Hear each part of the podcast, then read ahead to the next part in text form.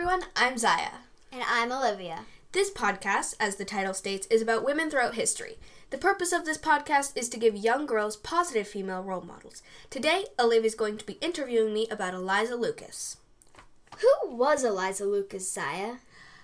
Eliza Lucas was the first person in the United States to cultivate indigo. She was born on a tropical island, which is where indigo was originally from. When Eliza was 16, she moved to the U.S. and ran all of her family's plantations. These plantations were in debt, so she needed a way to make money. After many trial and error with many plants, indigo finally sprouted and became a cash crop, boosting South Carolina's economy.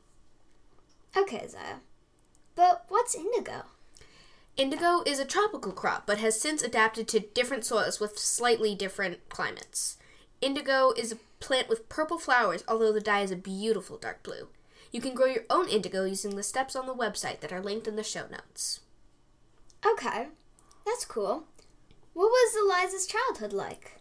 Well, she was born in Antigua to Colonel George Lucas and Ann Lucas in 1722. Eliza was the oldest of four. Her three younger siblings were named Thomas Lucas, George Lucas, and Mary, nicknamed Polly Lucas. As a young child, Eliza was very interested in botany and was very skilled at it. Okay, but what's botany and what's Antigua? Botany is a part of biology, being the study of anything to do with plants. This was, and still is, an important skill as plants are used in many things.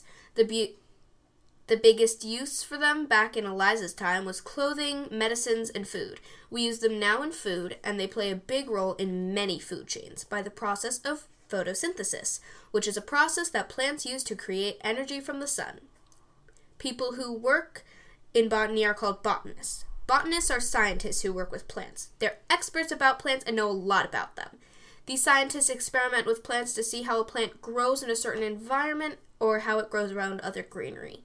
Botanists also try to discover new flora and research about the structures of the vegetation. And Antigua is an island located in the Caribbean. Antigua means ancient in Spanish.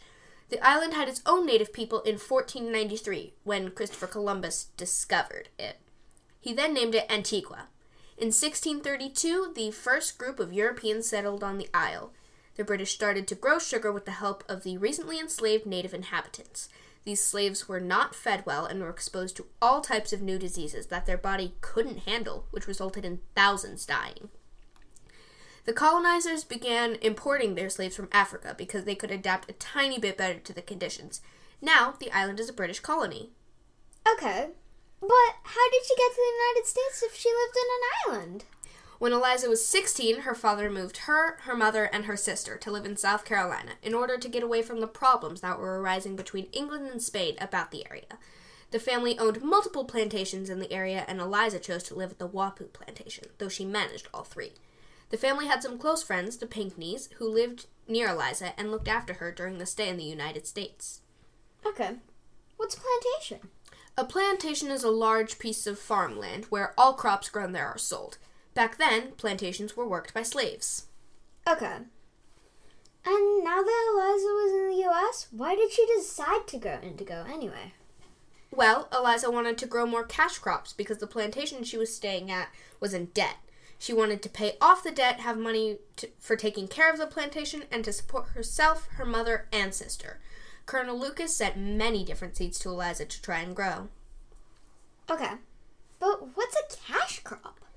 Glad you asked. A cash crop is a plant, like sugar or tobacco, that can be sold for a lot of money. Cash crops were different in every area because of the different soils and climates.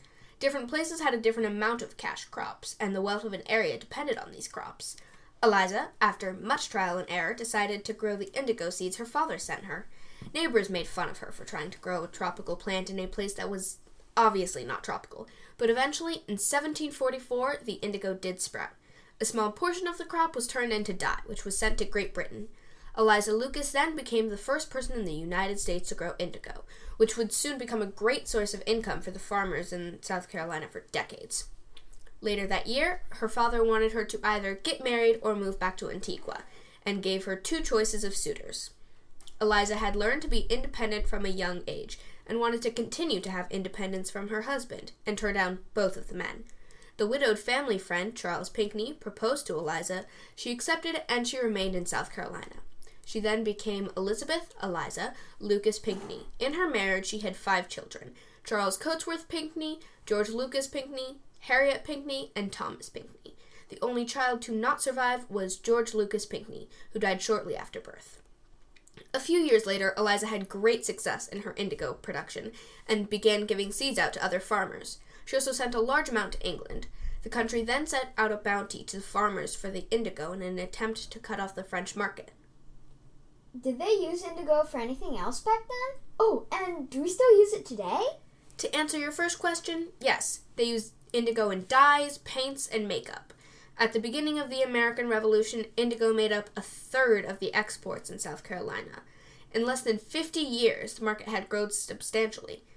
Indigo had such a big impact on the state's wealth, it became the state's official color and the background color on the flag. And to answer your second question, we still use indigo today. It's mainly used as dye for the blue jeans. Wow, that's really cool. Why should people remember Eliza Lucas? And why do you think that she's a good role model? Personally, I think she should be remembered and considered a positive female role model because she was a smart, independent woman who did something that people thought she couldn't do and then turned out to be really successful.